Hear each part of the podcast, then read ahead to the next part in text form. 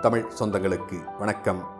Sathyan audio books வழங்கும் அமரர் கல்கியின் கள்வனின் காதலி. வாசிப்பவர் சத்யன் ரங்கநாதன். பகுதி இரண்டு அத்தியாயம் ஐம்பத்தி இரண்டு பொழுது புலர்ந்தது. முத்தையன் கல்யாணியை பார்க்க வேண்டும் என்ற விருப்பத்தை தெரிவித்ததும் சர்வோத்தம சாஸ்திரி தாமே நேரில் போய் கல்யாணியை அழைத்து வருவது என்று தீர்மானித்து கொண்டார். வேறு யாராவது போனால் கலவரப்படுத்தி விடுவார்கள் என்றும் ஒருவேளை அவள் வருவதற்கு மறுத்துவிடலாம் என்றும் நினைத்தார். அதோடு கூட முத்தையன் இருக்குமிடத்தை கல்யாணி தெரிவித்ததற்கு காரணமான மர்மம் ஏதோ இருக்க வேண்டும் என்று அவளுடைய மனத்தில் உறுத்தி கொண்டே இருந்தது. இவ்வளவு கண்டுபிடித்த பிறகு அதை கண்டுபிடிக்காமற் போனால் என்ன பிரயோஜனம்?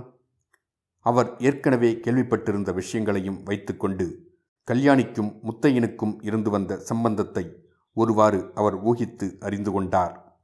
அவர்கள் காதலர்கள் என்பதிலும் சென்ற சில தினங்களாக கல்யாணிதான் முத்தையனுக்கு உணவு அளித்து காப்பாற்றியிருக்க வேண்டும் என்பதிலும் சந்தேகமில்லை. ஆனால் அன்றைய தினம் அவளுடைய மனக்கலக்கத்திற்கு காரணம் என்ன?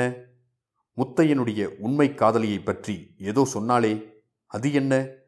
அப்படியெல்லாம் இருக்குமோ? முத்தையன் அத்தகைய மனிதனாய் தோன்றவில்லையே. அவனை போலீசார் சூழ்ந்தபோது அங்கே வேறு ஸ்திரீயும் இருக்கவில்லையே. என்ன காரணத்தினால் அவளுக்கு அப்படிப்பட்ட விபரீதமான சந்தேகம் இருக்கக்கூடும்? கல்யாணியை பார்த்து பேசினால்தான் இந்த மர்மம் வெளியாவதற்கு வழி உண்டு என்று எண்ணிய சாஸ்திரி ராயவரத்திலிருந்து இரவு மூன்று மணிக்கே குதிரை ஏறி பூங்குளத்திற்கு பிரயாணமானார். திருடனை பிடிக்கிற வரையில் குதிரையில் போனால் அவனுக்கு முன்னெச்சரிக்கை கொடுத்தது போலாகும் என்று அவர் சைக்கிளில் போய்க் கொண்டிருந்தார். இப்போது அந்த பயம் இல்லாததாலும் இரவு நேரம் ஆதலாலும் குதிரை ஏறி கிளம்பினார். அவர் பூங்குளம் மூங்கில் பாலத்துக்கு கிட்டத்தட்ட வந்தபோது சுமார் நாலரை மணி இருக்கும். கிழக்கு திசையில் அப்போதுதான் சிறிது வெண்ணிறம் கண்டது. நன்றாய் விடிந்த பிறகே ஊருக்குள் போக வேண்டுமென்று எண்ணிய சாஸ்திரி குதிரையின் லகானை பிடித்து இழுத்து நிறுத்தினார்.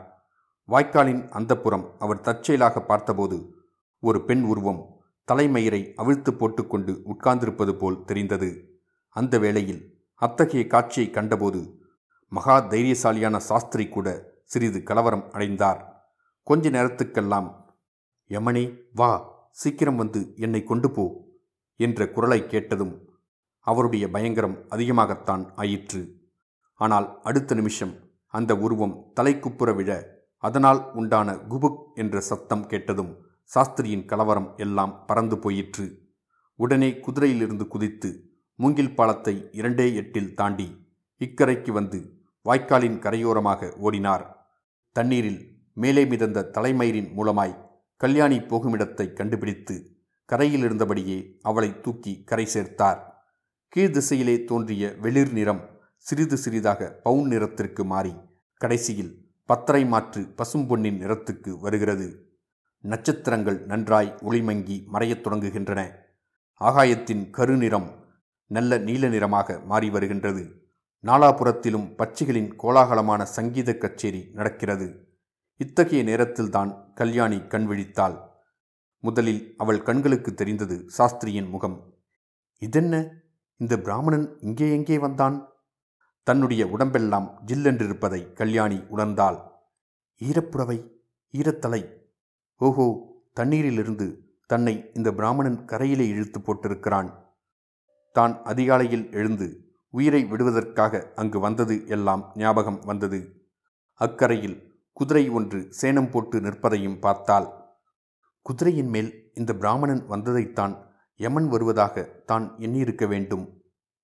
கல்யாணி எழுந்திருந்து உட்கார்ந்தாள். சாஸ்திரியை பார்த்து ஐயா உங்களை என் உயிரை கொண்டு போக வந்த யமன் என்று நினைத்தேன். நீங்களோ என் உயிரை காப்பாற்றியிருக்கிறீர்கள் என்றாள். அதை கேட்டதும் சாஸ்திரியின் முகத்தில் புன்னகை தோன்றியது. ஆனால் கல்யாணியின் அடுத்த வார்த்தையில் அந்த புன்னகை எரிந்து போயிற்று. ஆனால் ஏன் என்னை காப்பாற்றினீர்கள்? ஐயோ நான் இறந்து போயிருந்தால் எவ்வளவு நன்றாயிருந்திருக்கும் என்றாள். உனக்கு என்ன துக்கமோ எதற்காக நீ சாக நினைத்தாயோ எனக்கு தெரியாது அம்மா. ஆனால் உன்னை அழைத்து வருவதாக முத்தையனிடம் வாக்கு அளித்துவிட்டு வந்தேன். நான் வந்ததும் நீ ஆற்றில் விழுந்ததும் சரியாயிருந்தது. என்ன? முத்தையனா? முத்தையன் என்னை அழைத்து வரச் சொன்னானா? நிஜந்தானா? நிஜமாக முத்தையன் என்னை அழைத்து வரச் சொன்னானா? என்றாள் கல்யாணி. திருச்சிற்றம்பலம் பிள்ளை மகள் கல்யாணி என்பது நீதானே? நான் தான் அந்த பாவி. முத்தையன் உன்னைதான் பார்க்க வேண்டுமென்று சொன்னான். வந்தால் அழைத்து போகிறேன். வந்தாளா? முத்தையன் அழைத்து நான் வராமலும் இருப்பேனா? இதோ இப்படியே வருகிறேன். அழைத்து போங்கள். அது சரியல்ல அம்மா. நீ வீட்டுக்கு போய் புடவை மாற்றிக்கொள். வாய்க்காலில் குளித்துவிட்டு வந்ததாக வீட்டில் சொல்லு. நான் பிறகு வந்து முத்தையன் கேஸில் சாட்சிக்காக நீ வரவேண்டும் என்று சொல்கிறேன். அப்புறம் நீ வரலாம். ஐயா சத்தியமாகச் சொல்லுங்கள். நீங்கள் யார்? என்றாள் கல்யாணி. கோபித்துக் கொள்ளாதே கல்யாணி. நான் போலீஸ் இன்ஸ்பெக்டர். நேற்று உன்னை ஏமாற்றித்தான் விட்டேன். அதற்கு பரிகாரம் தேட இப்போது வந்திருக்கிறேன். என்னை நம்பி வா என்றார் சாஸ்திரி. கல்யாணி அவருடைய முகத்தை ஏறிட்டு பார்த்தாள். என்ன நடந்தாலும் சரி அவருடன் போவது என்று உறுதி கொண்டாள்.